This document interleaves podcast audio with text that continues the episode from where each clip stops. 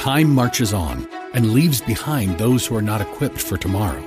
We cannot predict what will happen in the future, but we at Regent University aim to prepare you for it.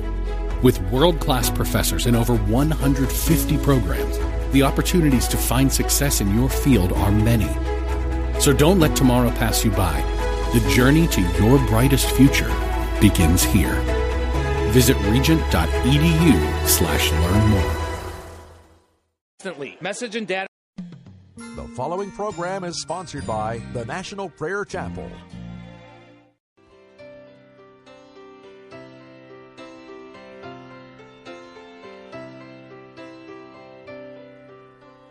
My eyes are dry, my faith is old, my heart is hard, my prayers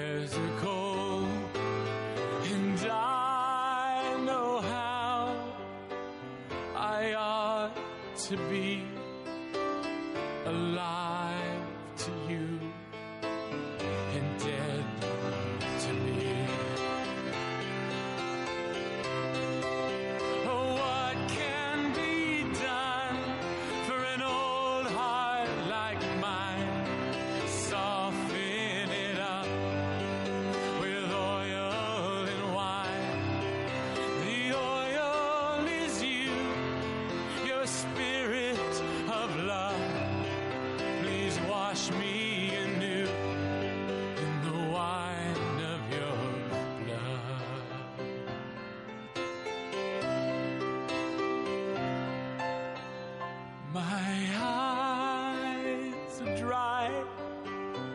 my faith is old, my heart is hard,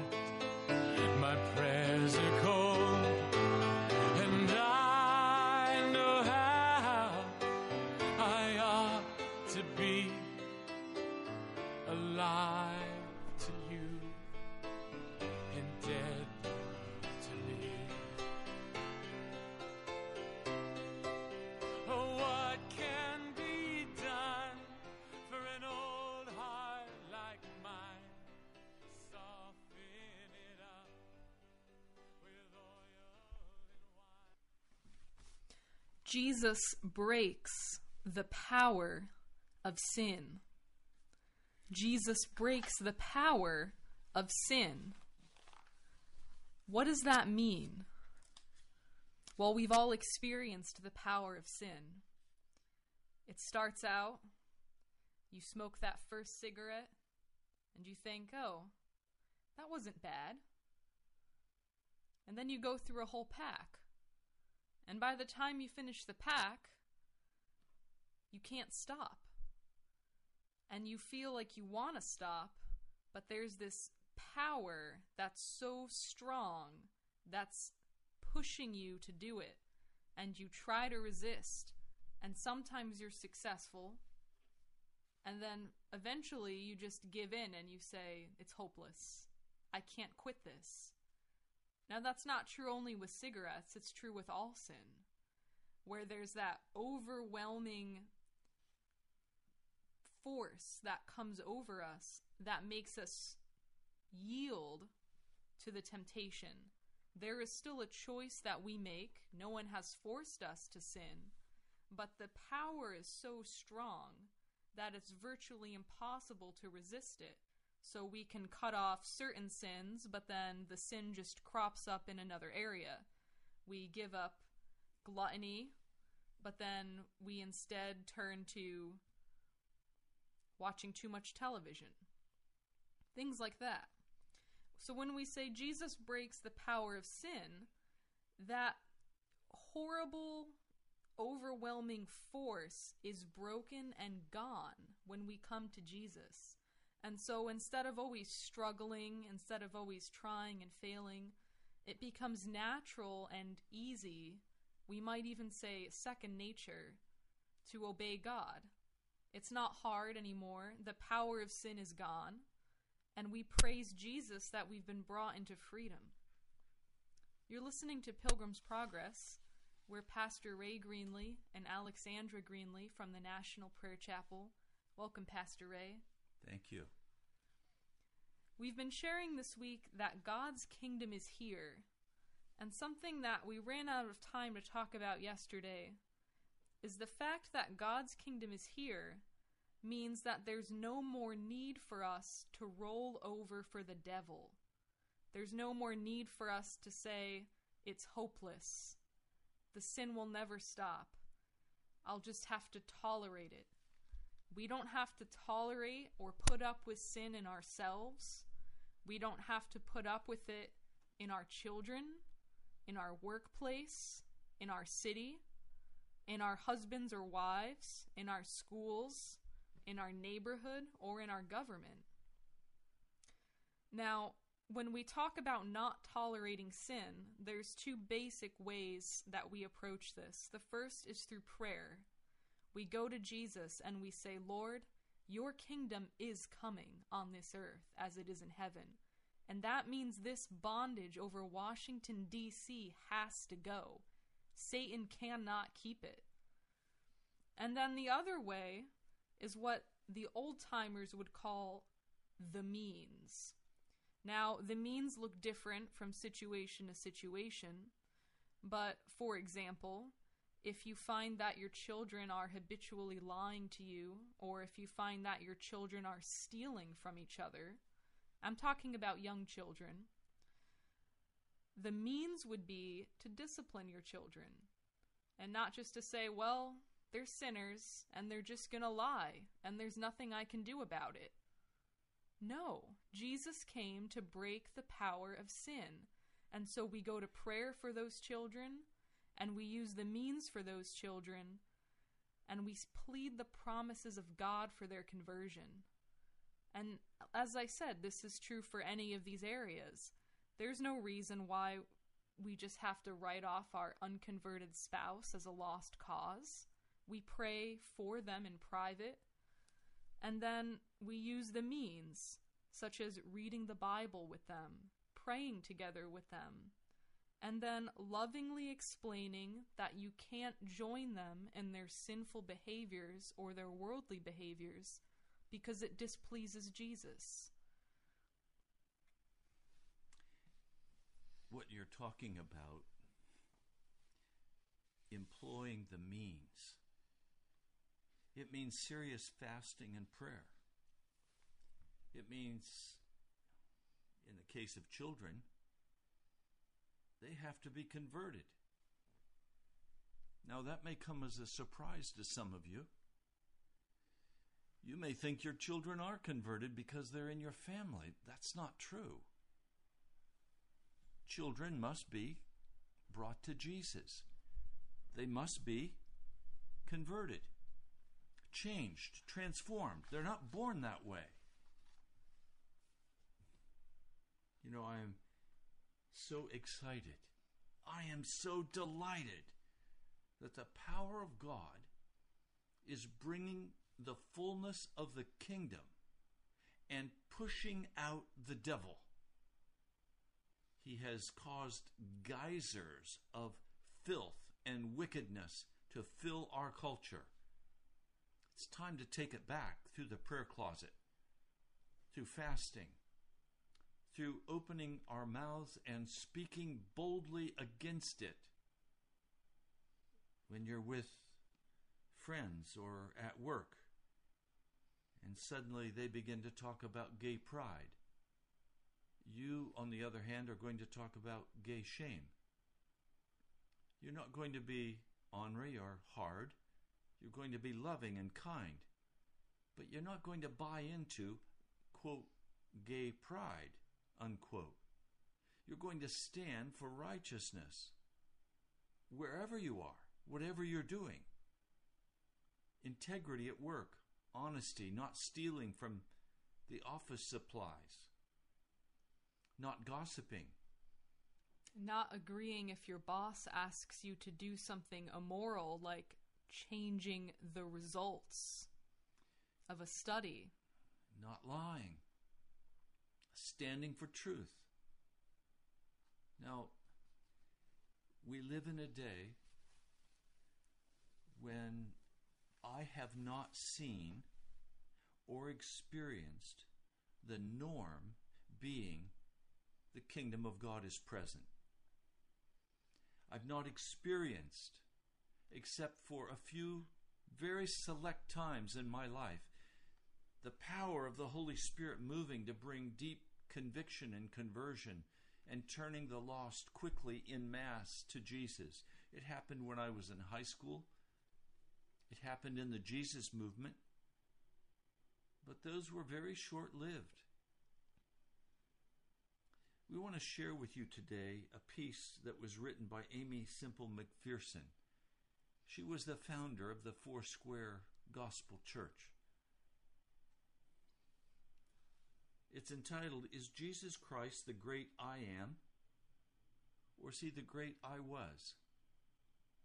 Listen, I think you'll enjoy, but not enjoy, what I'm going to share with you. She writes, Shut in my closet of prayer today with my Bible and the Spirit, my guide. I muse a while o'er its pages, then pray for the world with its throngs, who in teeming millions walk through this life in need of the great I am. As I ponder and pray in the stillness, I dream as a dreamer of dreams. A steepled church stands before me with open doors. Within, I see the preacher and hear his voice in earnest call. But 'tis throng that flows through the street outside that holds my anxious gaze. Pitapat, pitapat, say the hundreds and thousands of feet surging by the church doors of our land. Pat, pat, pitapat, hurrying multitudes on business and pleasure bent. From out the church door floats the voice of the pastor and the evangelist in an effort to halt the down rushing throng in their headlong race toward destruction and attract their attention to Christ. Stop! Stop, giddy throng, surging by like a river. Take your eyes from the bright lights of the gilded way. They cry, Leave the paths of death, enter our open door, and listen while we tell you the, th- the sweet, though ancient story of the great I was. Eloquently, instructively, we will tell you how the wonderful power of Christ used to have the miracles. He used to heal the sick. Tis a geographic and blessed history of those things which Jesus did almost 1900 years before you were even born.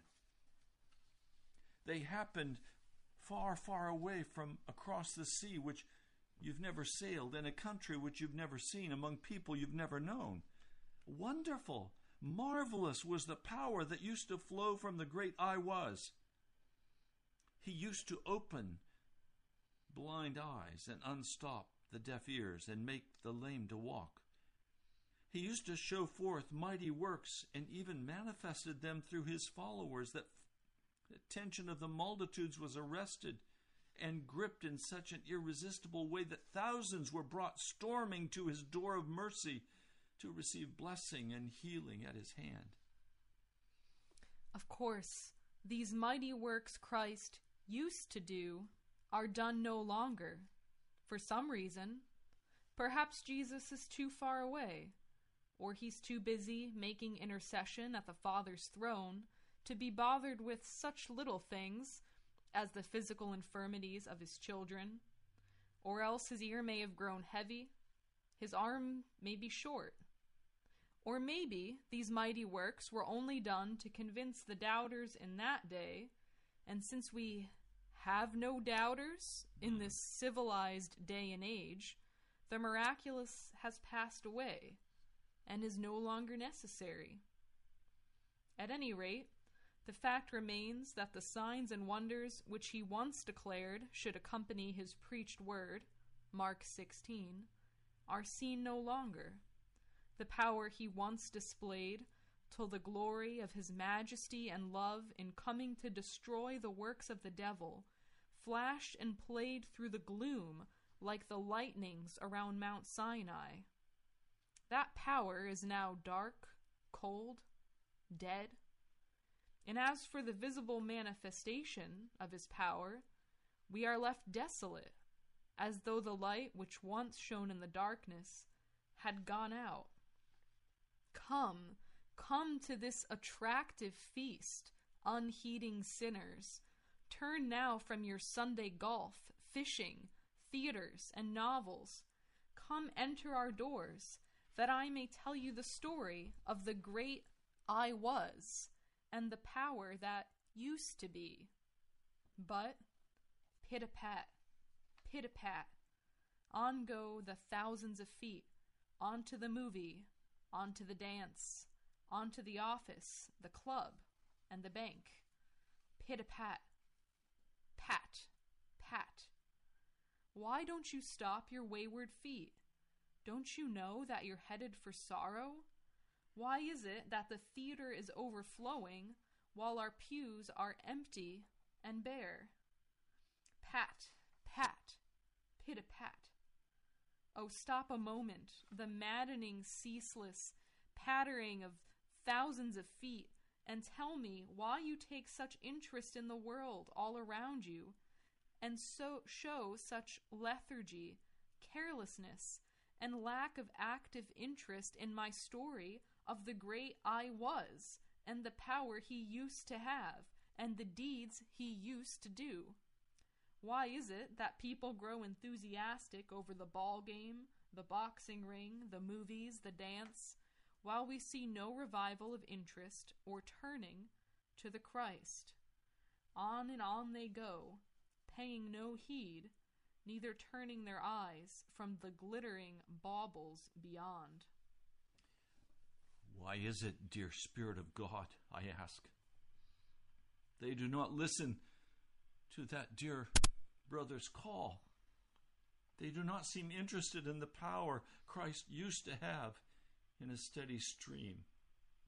They pass by the church and on into the world of grim realities and the problems which they must face. Pat, pat, pit pat. There are young feet, old feet, light feet, heavy feet, glad feet, and, and sad feet, tired and discouraged feet, tripping feet, lonely, groping feet, straight feet, sick, crippled, eager, searching, disillusioned, disappointed. And as they pass, a message is somehow tangled up in their pattering, which rises from the cobblestones like a mighty throbbing from the heart of the world. Tis not so much that Christ used to do for the world in answer to prayer in bygone days, they seem to say, but where is his power now? And what can he do today? Ah, yes, sigh the crippled feet from the pavement we are not so vitally interested in the sick he used to heal, the limbs he used to make straight and strong. Of course, we're glad to know that somewhere, sometime in the distant past, Christ healed the sick in the far off lands, but but we're living in the great today. And ah me, we are very worn and weary.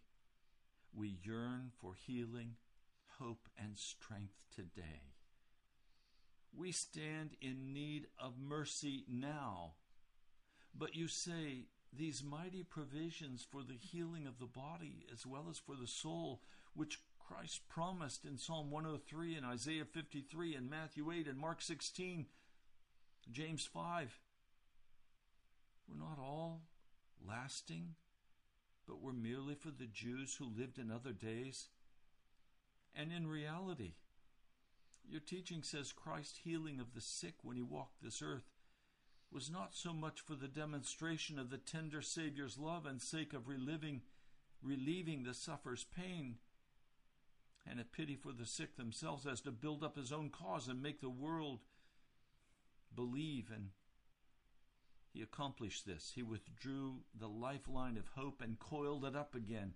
So, as the church cannot supply my need, I must pass on in further search of help from another source.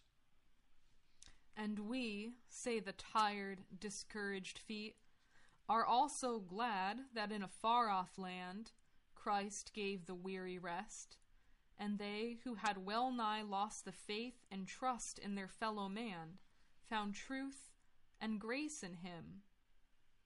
But you say he is far off now, that we live in a different dispensation, that his promises were largely for the Jewish people anyway? Then there's not much for us here, so we walk past your door seeking elsewhere a haven of rest and hope. And we, the glad, young, joyous feet, send up a rippling echo from the pavement. We are in search of something that can give us joy and happiness today. You say God used to make his little ones so happy that they danced and shouted for joy. We want joy, not the joy that used to be, but the joy of heart today. And since it's taken away from the church, we'll seek it in the world. And we, say the heavy, groping, lonely feet, are bereaved and seek comfort and rest. For us, the shades of night are falling. The knowledge that Christ once dried tears and bare the heavy load is blessed indeed. But oh, we of today need comfort now. Preaching the great I was can never satisfy our longings.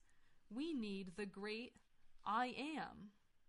The great I am. Why, yes. That's exactly what we need. That's what this old world needs. A Christ who lives and loves and answers prayer today. A Christ who changes not, but is the same today as he was yesterday and will be forevermore. A Christ whose power knows neither lack nor cessation. A Lord whose name is I am forever, even unto all generations. When the Lord bade Moses go, call the children of Israel from the flesh pots and bondage, sin and sickness of Egypt, Moses inquired him, inquired of him, When they shall ask who sent me, and what is his name, what shall I say unto them? And he said, Thus shall you say unto the children of Israel, I am hath sent me unto you. This is my name forever. This is my memorial unto all generations. And oh, what a wonderful name! What a wonderful promise! Glory, glory to God. Moses did not need to go about apologetically and say, The great I was has sent me to you. His name is I was, because he used to do great things long ago. But he expended the last of his power in creating the heavens and the earth and everything that's in them. And he's quite far off now, and the necessity for this miraculous manifestation of his power is no longer needed, seeing that everything has already been created. He does not do mighty works today, but please come, follow, and obey the message of the great I was. Why, I doubt whether they would have followed such a call. The message which Moses bore rang clear and firm I am has sent me. He walked with assurance. The solid rock was under his feet. His God was a living God, a miracle working God. Moses knew his business was to preach and deliver the message God had given him. The great I am had contracted to back up that message with signs following I am, I am. I am rang in the ears of Moses every step he took. Ah, it gives a servant of God some heart to know that I am hath sent him.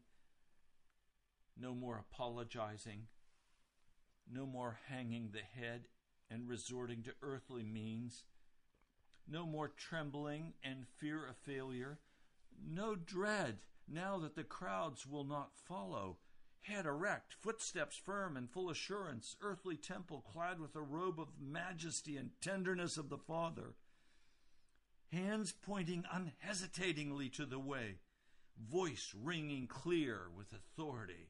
I am, I am hath sent me unto you. I am lives today. He will tabernacle in our midst. I am will deliver us from our enemies. He will guide us by his hand. I am will feed us with bread from the heavens and give us water from the rock. I am will deliver us from sickness, from the diseases of the Egyptians, saying, If you will walk in my ways and keep my statutes, none of the diseases which have been put upon the Egyptians shall come nigh you. I am will lead us into the promised land. Oh, the blessed assurance, the authority, the majestic glory of the name I am. No wonder the children of Israel left the flesh pots and the bands that bound them. No wonder the weary eyes of the toiler looked up with new interest and hope. No wonder that hands which had hung down were lifted, and the feeble knees made strong when Moses could promise them that when the Lord said unto those which were weak, Be strong and of good courage, for the Lord will do great things, he meant just what he said. Moses did not have to say, The Lord used to do great things, but could triumphantly declare, The Lord will do great things, for he is the great I am.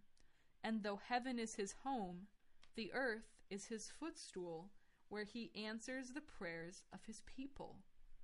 During Moses' ministry, the sick were healed, the lepers cleansed, and the plague stayed. Oh, Moses, how we envy you. The Great Commission Go, call my people out of bondage into liberty, out of darkness into light, out of sin into holiness.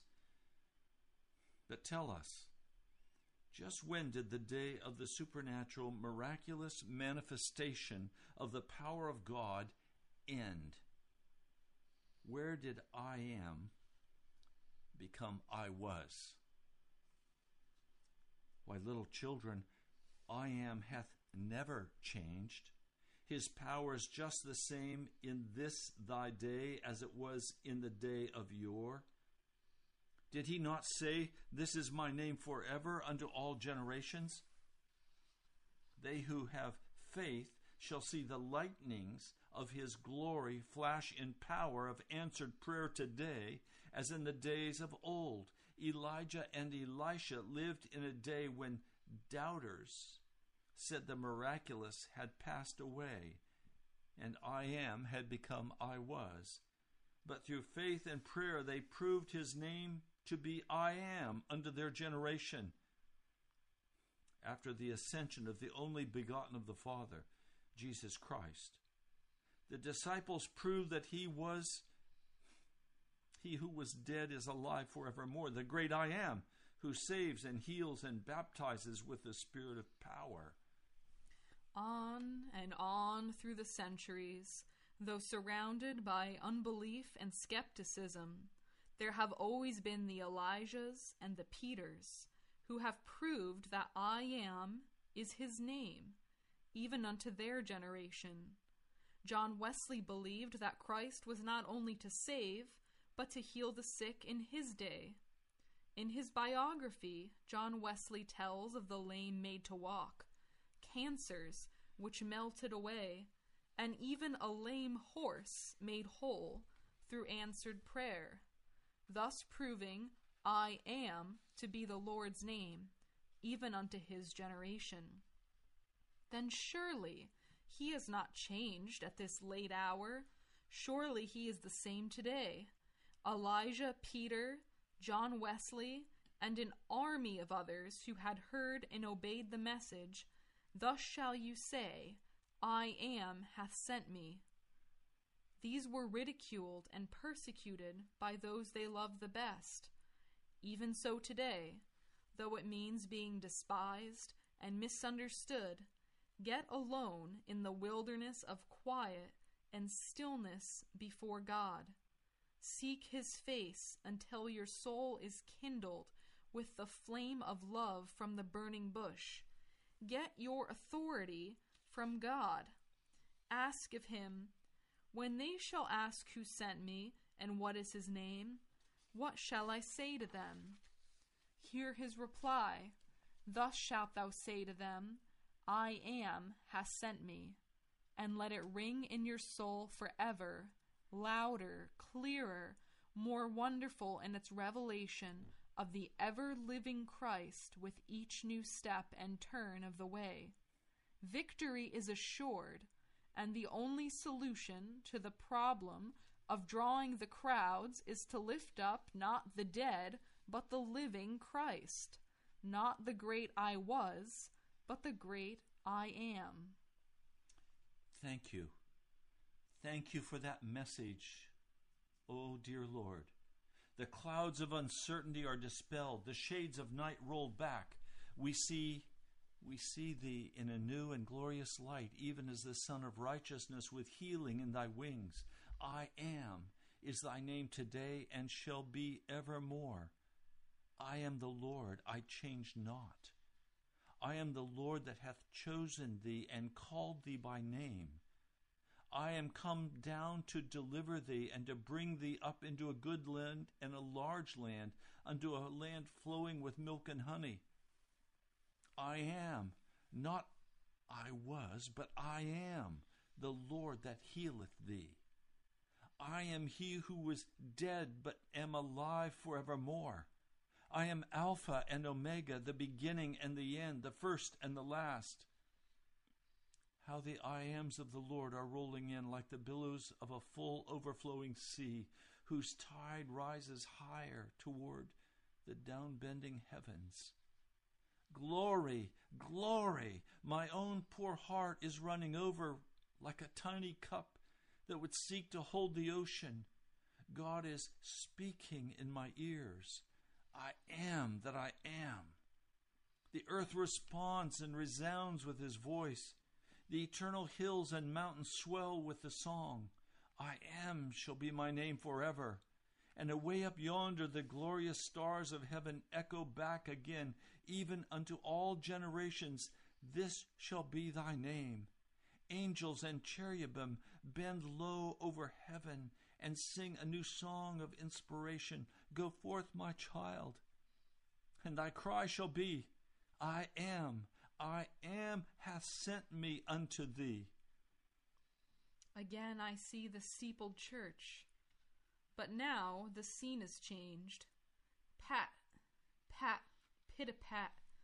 The street that lies before it is still filled with people, but they are no longer passing by. The crowds are passing in. They fill the pews and the galleries. They stand in the aisles and climb to the window sills. They pack the doorways and stand on the stairs. The streets and the lanes are filled.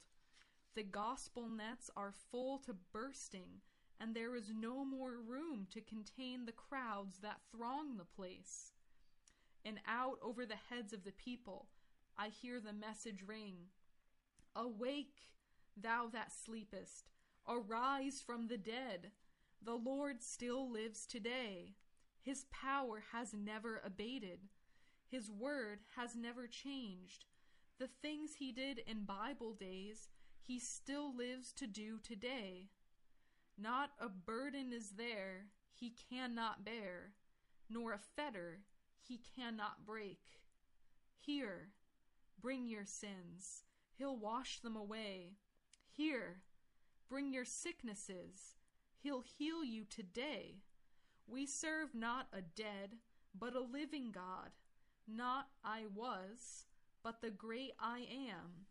Come young, come old, come sad, come glad, come weary and faltering of step, come sick, come well, come one, come all, unto the great I am. There is food for the hungry, there is strength for the faint, There was hope for the hopeless, and sight for the blind. Pit a pat, pit a pat, faster and faster they come.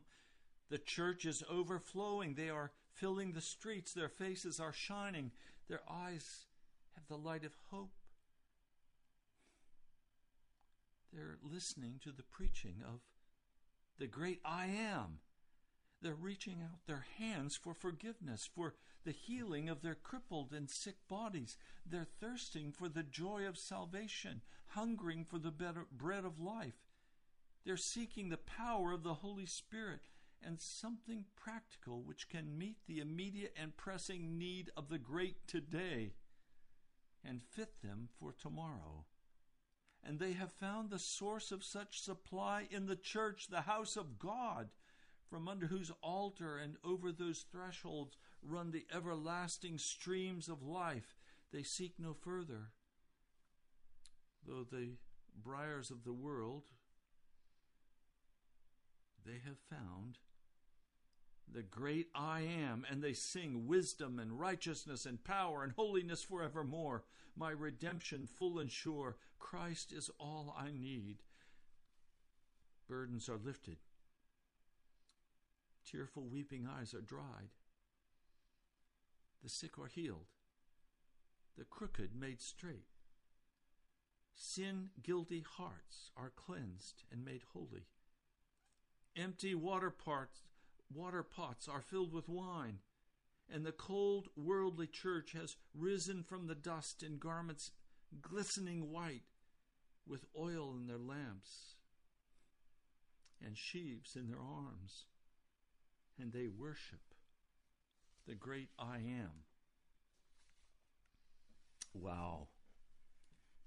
That is a powerful piece.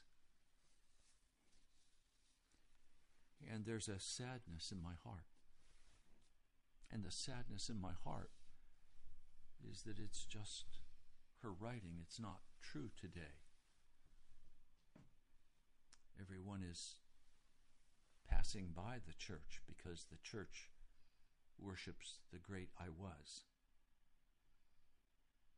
Why? Because they've not ever heard the gospel. They've never heard that the kingdom of God is now and that they can enter that kingdom of God. Instead, they've been taught in most worldly churches that you are to repent of your sin, you're to accept Jesus, and then you're good to go and you continue walking in your sin.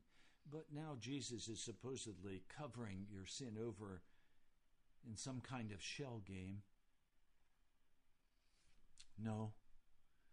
The reason the church is cold and dead today, and we've had to bring in every kind of entertainment, to bring in the world's music, put maybe sentimental Christian words to the music. still the world's music, it's still from the devil. The hip hop, the rock and roll. Because we worship today in America the, the Jesus who was, I was, not I am. Anything you want to share? Jesus is the great I am. And we praise God that He does have this unchanging and undying love and compassion. And He wants to see us all freed from sin. He wants to see us freed from sickness, from oppression.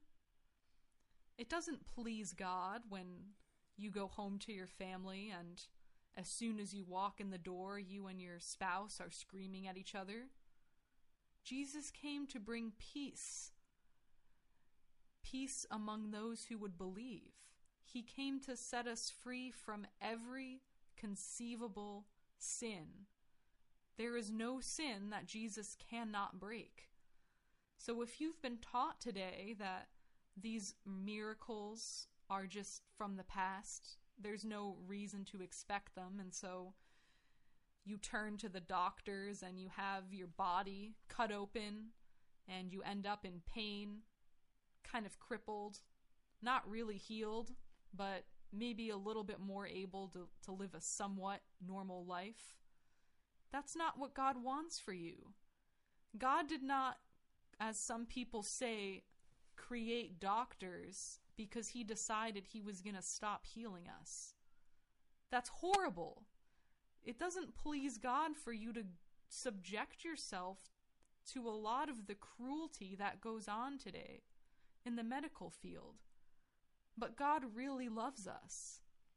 He loves us the way that we love our children, but even to a greater degree than we love our children. And who of us who has a child wouldn't do anything we can to help that child be free of sickness, to stop their pain, to stop their suffering? Even rebellious, horrible children, they start crying, and your heart just rises up in compassion. You don't want to see them hurting. You don't want to see them crying. Well, God doesn't want to see us hurting and crying either. So I just praise God, and we are going to continue praying. We had such a wonderful time of prayer last night. We know that Jesus is coming and that he is going to establish his kingdom on the earth as it is in heaven. And we are asking for these signs and these miracles and these wonders to be normal in our ministry. We are praying for the baptism of the Holy Spirit.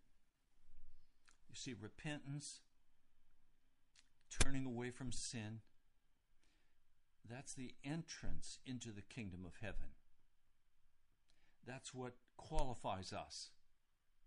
And then we pray for the power of the Holy Spirit, for the baptism of the Holy Spirit. That is to be the normal part of every person's life who is a follower of Jesus Christ. He never intended that you should not have the fullness of the Holy Spirit in your life. He didn't want to leave you as an orphan. He loves you with compassionate love. But somewhere, someone has to pay the price and meet the conditions of absolute abandoning of ourselves unto Jesus and turning from all known sin and turning from everything of this world and seeking the face of Jesus. And that's what we're doing at the National Prayer Chapel. We have a meeting on Sunday. It's a prayer meeting where we seek the face of Jesus. And then Tuesday evening, a prayer meeting. And Alexandra and myself, we are constantly in prayer, fasting in prayer, waiting on Jesus. And you're right, Tuesday night was a powerful time of prayer. And we received confirmation in our spirits that our prayers were heard and that God does have a plan. And He's working that plan out right now. But we want you to also seek the kingdom of God. I want to just read you a couple of scriptures. Matthew 4:23 Jesus went about all Galilee teaching in their synagogues and preaching the gospel of the kingdom and healing all manner of sickness and all manner of disease among the people. Yes, I'm not sure where it is, but there's a wonderful scripture that says it was Jesus speaking. He said, After John the Baptist, he said, Now the kingdom of God is here, and every man presseth into it.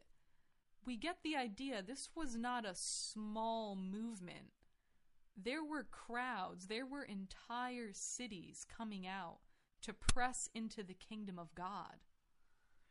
Matthew 9:35 And Jesus went about all the cities and villages teaching in their synagogues and preaching the gospel of the kingdom and healing every sickness and every disease among the people. Then I want to go to the book of Luke. They tried to detain Jesus.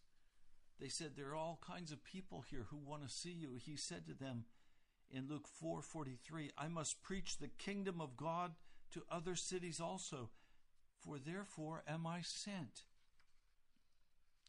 Luke 8 1. And it came to pass afterward he went throughout every city and village, preaching and showing the glad tidings of the kingdom of God. The kingdom of God has now come among us. It is here, and you are welcome to begin to cry out and to seek the face of Jesus. Luke 16 16 was the passage you were referring to. Yes. The law and the prophets were under John. But since that time the kingdom of God is preached, and every man presseth into it. Now, in the book of John, chapter 3, verse 3, Jesus answered and said unto him, that is Nicodemus, Verily, verily, I say unto thee, except a man be born again, he cannot see the kingdom of God. Now, what I want you to hear is that Jesus is saying that you must be converted before you can enter the kingdom of God. There has to be a total change in your life where you have utterly given yourself over to Jesus Christ. You have left behind all known sin and all rebellion. You have surrendered to Him your finances, your time, your energy. You have set your heart to love God, and so it's a delight to you to give Him these things. John 3 5 Verily, verily, I say unto thee, except a man be born of water and of the Spirit, he cannot enter the kingdom of God. So John the Baptist came to preach repentance and turning from sin and to be forgiven. That was the preparation work necessary to then hear the gospel that the kingdom of God has come. The I was Jesus belongs to the people who are unwilling to totally surrender their lives to the living God of heaven. And this is the great issue. I want to be a cultural Christian. I want to say I'm a Christian. But in my heart of hearts, I know I'm still in charge of my life. Jesus has not been given that power over me. Until you give Jesus total power over your life, over your time, your energy, your money, until you are utterly devoted to give to Jesus everything, you cannot enter the kingdom of God. And the reality is that Jesus does own you. He does own your life. He does own your time and your money. And if you try to claim it for yourself, you're just a thief. And stealing something doesn't make it yours, it still belongs to God. 1 Corinthians 6 9 Know ye not that the unrighteous shall not inherit the kingdom of God? Who are the unrighteous? The people who still walk in rebellion against Jesus. Be not deceived, neither fornicators, nor idolaters. An idolater is a man or woman who places money ahead of Jesus or places anything ahead of Jesus. Family, Children, car, career, whatever it is. Then he says, nor adulterers, nor the effeminate, nor abusers of themselves with mankind, that is, homosexuality, nor thieves, nor covetousness, nor drunkards, nor revelers, nor extortioners shall inherit the kingdom of God. 1 Corinthians 15:50 Now brethren flesh and blood cannot inherit the kingdom of God neither doth corruption inherit incorruption. Galatians 5:21 Envying murders drunkenness reveling and such like of that which I tell you before, as I have told you in the past, that they which do such things shall not inherit the kingdom of God. Now, we need Jesus to come and deliver the church from its idolatry, from its false doctrine, from its love of the worldly life. As one man said to me, Pastor, what's wrong with just wanting to live a normal American life? Everything, I said. Everything. Because it means you're still in charge of yourself. It means you're still in rebellion against the Most High God. It is a denial that the kingdom of God is here. First Corinthians or Colossians rather 1:13 who hath delivered us from the power of darkness and hath translated us into the kingdom of his dear son. See what we want to say to you today is we've spent I've spent way too much time in my life as a pastor serving the Jesus who was I was. I won't do that anymore. I serve the God who is I am. And I expect to see signs and wonders following the proclamation of this gospel. And I am waiting with my wife and with a few others for the coming of the power of the Holy Spirit for revival. Because revival is the normal life of the Christian church. The only reason revival stops is because men and women grow tired of the presence of Jesus and grow tired of not owning themselves. And so the world begins to creep back in, and the Holy Spirit is grieved and he leaves. We want the power of God to be manifest for you. We want the power of the Holy Spirit for the healing of sickness and disease. But even more so, we want the power of the Holy Spirit to break the chains of bondage that have been created by your disobedience. We urge you to take time to go before Jesus and ask Him to deal with any rebellion that is in your heart. And to renounce that rebellion and count it broken by the blood of Jesus and know that you are free. That you walk free in Jesus Christ by His blood. Now, we're out of time for today's broadcast. You've been listening to Pilgrim's Progress. I'm Ray Greenley. And I'm Alexandra Greenley from the National Prayer Chapel. If you'd like to communicate with us, if you'd like to donate to help cover the cost of this broadcast, write to us at the National Prayer Chapel, Post Office Box 2346, Woodbridge, Virginia 22195. You can also visit our webpage, nationalprayerchapel.com. That's nationalprayerchapel.com. You can listen to this message again as well as past messages. You can give online. And we ask that you also follow us on Facebook, Twitter, and YouTube. We are serious. We want the I am Jesus, not the I was Jesus. Please pray. Seek his face. God bless you. We'll talk to you soon.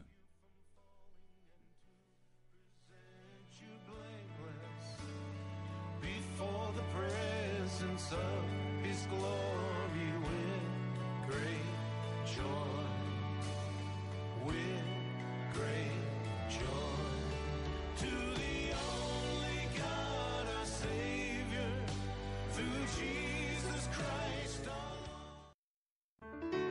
Cable news, noisy, boring, out of touch. That's why Salem News Channel is different. We keep you in the know. Streaming 24 7 for free.